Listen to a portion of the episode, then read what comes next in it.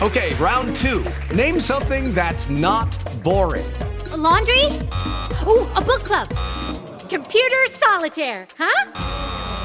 Ah, oh, sorry, we were looking for Chumba Casino. That's right. ChumbaCasino.com has over 100 casino style games. Join today and play for free for your chance to redeem some serious prizes. ChumbaCasino.com. No purchase necessary. Full prohibited by law. 18 plus terms and conditions apply. See website for details. Puntata di Parole on the Road dedicata alle donne e all'universo femminile. Io sono molto contento di avere ospite il consigliere regionale del Lazio, onorevole Sara Battisti. Buon pomeriggio. Buon pomeriggio a voi grazie per l'invito. Tanto grazie, grazie per aver accettato. Eh, allora, onorevole, io partirei subito da una notizia dell'ultima ora perché ho letto che il Consiglio regionale del Lazio ha approvato all'unanimità un, um, un ordine del giorno sul sostegno alle attività economiche nelle zone rosse, giusto?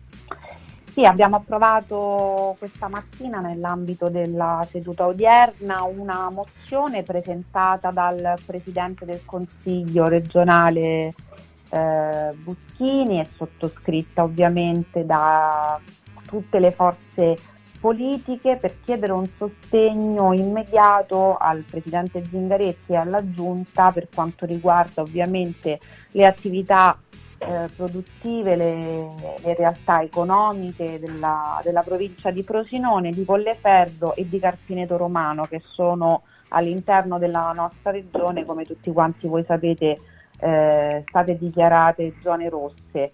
Eh, inoltre la mozione chiede anche che ci sia un'attenzione particolare nelle prossime ore a convogliare su questi territori che ovviamente sono diventate zone rosse non soltanto per uh, l'aumento uh, dei casi Covid, ma anche perché l'Istituto Spallanzani tramite lo studio che effettua ogni giorno sui dati acquisiti dalle ASL ha verificato che circolano purtroppo sia la variante inglese che la variante brasiliana. Quindi la mozione chiede anche alla Regione di eh, far arrivare in questi territori in maniera celere doti di vaccino che possano eh, mettere a regime appunto l'organizzazione vaccinale in maniera immediata efficace ed efficiente perché ce n'è davvero bisogno. Molto bene. Onorevole, noi oggi parliamo di donne dell'universo femminile. Allora, la prima domanda che mi viene da porle è com'è essere donna in politica? Quanto è difficile fare politica da donna? Ah, eh, io racconto sempre della mia esperienza personale. Io ho iniziato a fare politica da giovanissima, come tanti della eh, mia generazione. Ho iniziato con le associazioni studentesche, mi sono poi iscritta all'organizzazione giovanile dei democratici di sinistra e poi insomma sono approdata nel Partito Democratico e quando ero giovane non avvertivo la difficoltà uh, di essere donna in politica. Eh, anzi, insomma, devo dire che da subito nelle diverse eh, organizzazioni che si sono susseguite, quindi la sinistra giovanile, i giovani democratici, dopo, ma anche per il partito, io sono stata la prima donna segretario della mia federazione, quella provinciale di Frosinone, ho sempre avuto la fortuna di ricoprire incarichi e ruoli importanti.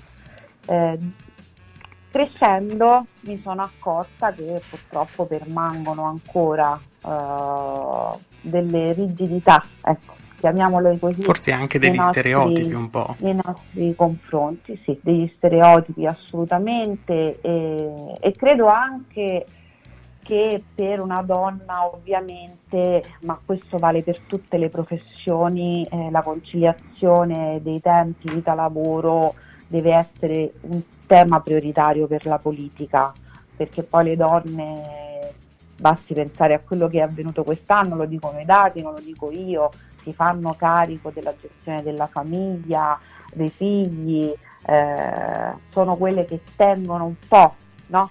certo. in piedi diciamo, tutto il loro contesto sociale, il contesto sociale che le circonda e, e, quindi è importante garantire alle donne la conciliazione, la possibilità di conciliare i tempi eh, vita-lavoro e questo in politica purtroppo è proprio come dire lontano ancora come obiettivo da raggiungere.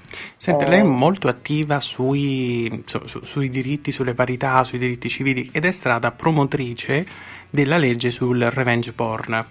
Sì. E, tra l'altro legge approvata all'unanimità da, quanto, da tutto il Consiglio eh, regionale nel giugno del 2020. Qual è stata l'emozione sua che ha vissuto quando ha visto tutto il Consiglio regionale compattarsi attorno a questa proposta di legge che lei ha fortemente voluto e portato avanti?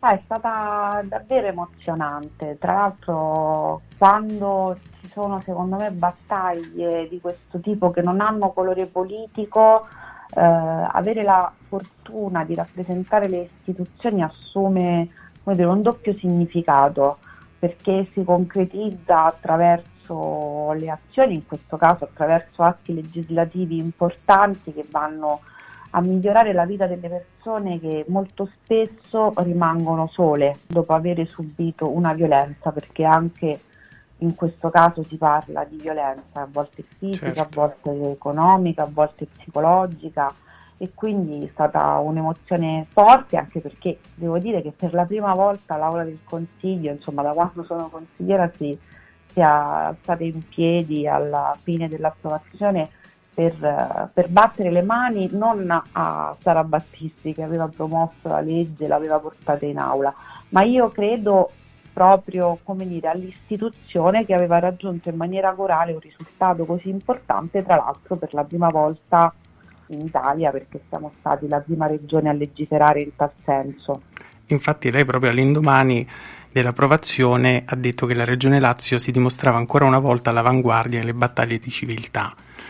Ma il, il, momento in cui lei ha deciso di avviare questa legge, qual è stato proprio que, quella, quel quid, quel, quello switch insomma, che le ha fatto pensare bisogna intervenire subito e fare questa, questa norma? Allora, in realtà, eh, come sempre, tutto nasce dall'esperienza che ognuno di noi vive. Io ho avuto la fortuna in questi tre anni di attività di consigliere regionale di incontrare mh, le scuole e quindi parlare con uh, le ragazze e con i ragazzi. Eh, l'utilizzo di, dei nuovi eh, strumenti di comunicazione di cui loro fanno uso eh, sicuramente in maniera eh, esponenziale rispetto a, ad altre generazioni e soprattutto in questo anno eh, hanno fatto emergere questo problema. Cioè, dialogando con loro mi sono accorta che purtroppo c'erano tantissimi casi di revenge porn non denunciati ma perché proprio i ragazzi non avevano consapevolezza di essere o le ragazze non avevano consapevolezza di essere state vittime di un reato. Quindi ho pensato che fosse giusto dar vita ad una proposta di legge. Mentre io scrivevo, lavoravo con l'ufficio legislativo del Consiglio regionale eh, alla proposta di legge, eh, il Parlamento stava discutendo eh, il cosiddetto codice rosso. rosso. parliamo quindi del governo Lega 5 Stelle, insomma, per inquadrare diciamo, eh, l'era politica. Il Conte 1. Il Conte 1, il cosiddetto Conte 1 e ci fu appunto una battaglia importantissima delle parlamentari in maniera anche lì trasversale perché si chiedeva al governo di inserire un emendamento che prevedesse l'istituzione del reato ma anche il sostegno e la presa in carico della vittima. Ed è bello, mi permetto di dire, quando insomma si fa squadra in questo modo. Assolutamente. Tra poco cosa cont- che sanno fare le donne. È molto. vero, Mo- vero, questo va detto insomma. Eh, tra poco continuiamo questo racconto. Intanto per capire un po', onorevole, che musica le piace? C'è un artista in particolare che le segue? Oddio, diversi, però quello che io ho nel cuore è Francesco De Gregori. La donna cannone Francesco De Gregori. Onorevole, che ne pensa di questa bellissima, canzone? Bellissima e tra l'altro, insomma, calzante con uh, il tema di oggi. Eh, ma il mio regista è favoloso, devo dire la verità, insomma, che riesce sempre a trovare il pezzo giusto per la trasmissione. Ha seguito un po' il Festival di Sanremo? Assolutamente sì, io sono una sanremista. Oh, l'adoro, l'adoro, questa cosa è bellissima. convinta e diciamo quest'anno ha assunto anche come dire, eh, un valore più importante perché eh, oddio gli altri anni si aveva l'opportunità almeno di organizzare delle serate con gli amici, eh, decidere qual era la canzone Vero. preferita da votare. Quest'anno lo si è fatto da soli, però insomma è stata una settimana sicuramente che ci ha lietato. Ecco. E poi sono contenta perché sono emerse delle no- novità per il panorama musicale italiano, poi per chi insomma segue un po' alcuni filoni musicali, non erano delle novità, però delle conferme, insomma, dai vincitori, poi io amo i coma cose, quindi... Ma i Maneskin stata... le sono piaciuti come vincitori sì. oppure... Allora, devo dire la verità, ho votato e ho espresso 5 voti per i Coma Cose perché ah, ecco. eh, devo dire che la loro canzone eh, mi ha mh, mm, scaldato il cuore perché in un anno così particolare vedere i loro occhi che si incrociavano mentre cantavano una canzone d'amore eh, è vero eh, era la cosa che ridava un po' di speranza insomma per il futuro no? poi è quello che ci ha tenuto in vita diciamo in questo anno forse gli affetti eh, l'amore chi ha la fortuna di, di averlo ma insomma più in generale i familiari, gli amici, perché altrimenti sarebbe stato molto difficile sopravvivere. Loro hanno fatto un'interpretazione stupenda perché proprio quel guardarsi negli occhi dall'inizio alla fine della canzone penso sì. sia stata una cosa veramente sì, incredibile. Sì, però sono contenta anche perché insomma eh, i vincitori meritavano eh, questa, questa vittoria perché in Italia insomma il rock è stato un po' Eh, come dire, messo da parte. Messo da parte in questi ultimi anni, sì, messo da parte. Poi hanno fatto l'interpretazione con Manuela Agnelli, io sono una fan degli After Hours ah, beh, ora. è stato un momento veramente bellissimo di esaltazione. Senta, al Sanremo però c'è stata tutta una polemica sulla declinazione al maschile o al femminile ovvero il direttore d'orchestra Beatrice Venezia che ha chiesto espressamente di essere chiamato direttore e poi insomma la polemica perché insomma le femministe dicevano no deve essere chiamata direttrice. Lei di quale scuola di pensiero è? Allora guardi, in realtà io credo che non, non ci sia una scuola di pensiero. Purtroppo la battaglia per la parità in questo paese è una battaglia che deve essere fatta quotidianamente. Allora le dico che eh, in Consiglio regionale l'ufficio di presidenza del Consiglio regionale sotto richiesta di una collega del Partito Democratico, la consigliera Michela Di Biase, ha chiesto che in tutti gli atti eh, sottoscritti appunto dalle consigliere eh, ci fosse la parola consigliera e non consigliere. E io ho appoggiato questa proposta della consigliera Di Biase perché ehm, insomma, l'italiano eh, è, è, una lingua complessa ma molto chiara, ha una sua declinazione al femminile, eh, per alcuni termini e per altri no. Uh, e io non, non, penso che però uh, come dire, sia una forzatura oggi scegliere di declinare alcuni uh, mh, vocaboli al femminile, perché anche il linguaggio ormai è, de- è diventato determinante.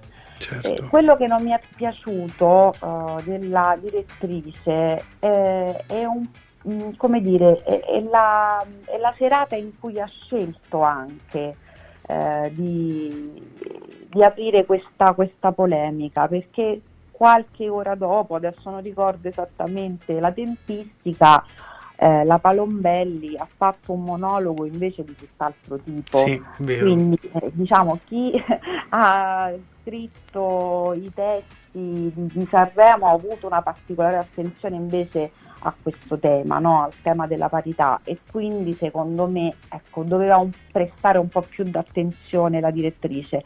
Poi sono d'accordo con lei quando dice che se nella propria professione ci si fa valere i meriti anche se magari tardi arrivano, ma viviamo in un paese, e non lo dice sempre Sara Battisti, lo dicono i dati, in cui eh, 440.000 persone quest'anno hanno perso il lavoro e il 98% di queste persone sono donne in cui non vige un regime di parità salariale, eh, in cui le donne non hanno un welfare organizzato che gli consenta, come dicevo prima, di conciliare eh, i tempi vita-lavoro, eh, in cui ogni tre giorni una donna viene uccisa, in cui io stessa nelle ultime 48 ore sono stata vittima di attacchi molto violenti da parte eh, di una, come dire... Eh... Mi permetta di dire qui subentro perché ci volevo arrivare su questo, ma lei insomma è rappresentante di istituzioni, lo può dire, lo dico io, da idioti, perché tali sono. Però questo racconta di quanta ancora strada bisogna fare nella nostra cultura e di quanto purtroppo alcune forze politiche, politiche non aiutino. No, Lo dico perché eh, io sono stata la prima, tra le primissime, e questo è riscontrabile dalla mia pagina Facebook, ad esprimere la solidarietà a Giorgia Meloni eh, quando ha subito qualche settimana fa quell'attacco ignobile da parte del docente universitario durante una sì. trasmissione e, eh, e, appunto per me eh, in quel momento stavo, stavo solidarizzando con una donna che fa politica, che è lontana anni luce dalla mia cultura politica, eh, della quale non condivido nulla rispetto a chiaramente eh, la sua compagine politica, però l'ho fatto perché credo che su queste cose non si possa scherzare. Io Il concordo totalmente. Che la sua parte politica si sia violentemente scagliata contro di me in queste ore, però racconta che purtroppo c'è chi soffia sul fuoco dell'odio. E, e questo insomma non, non va bene, non va bene perché noi abbiamo bisogno di incoraggiare invece le ragazze perché la cultura dell'odio possiamo dirlo che è sempre sempre sbagliata e deve essere condannata perché è inaccettabile però esatto. onorevole siccome il tempo purtroppo è tiranno ahimè. Mm.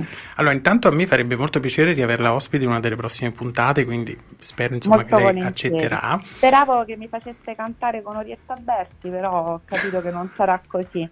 Ci organizzeremo, guardi, io prometto che insomma ci organizzeremo in una prossima puntata. Però a proposito di messaggi e tweet, io volevo chiudere leggendo un messaggio che ho trovato tra i tanti commenti, perché insomma ovviamente per preparare l'intervista ho letto un po' tutto quello che c'è anche su, sui social, che dice ancora una volta Sara Battisti, scrive appunto una, uh, un signore su, su, Facebook, si segnala per una legge di prossimità ai disagi e alle sofferenze delle persone. Lo ammetto, l'ho votata e lo rifarei perché da queste cose, che sembrano piccole, si può davvero fare la differenza.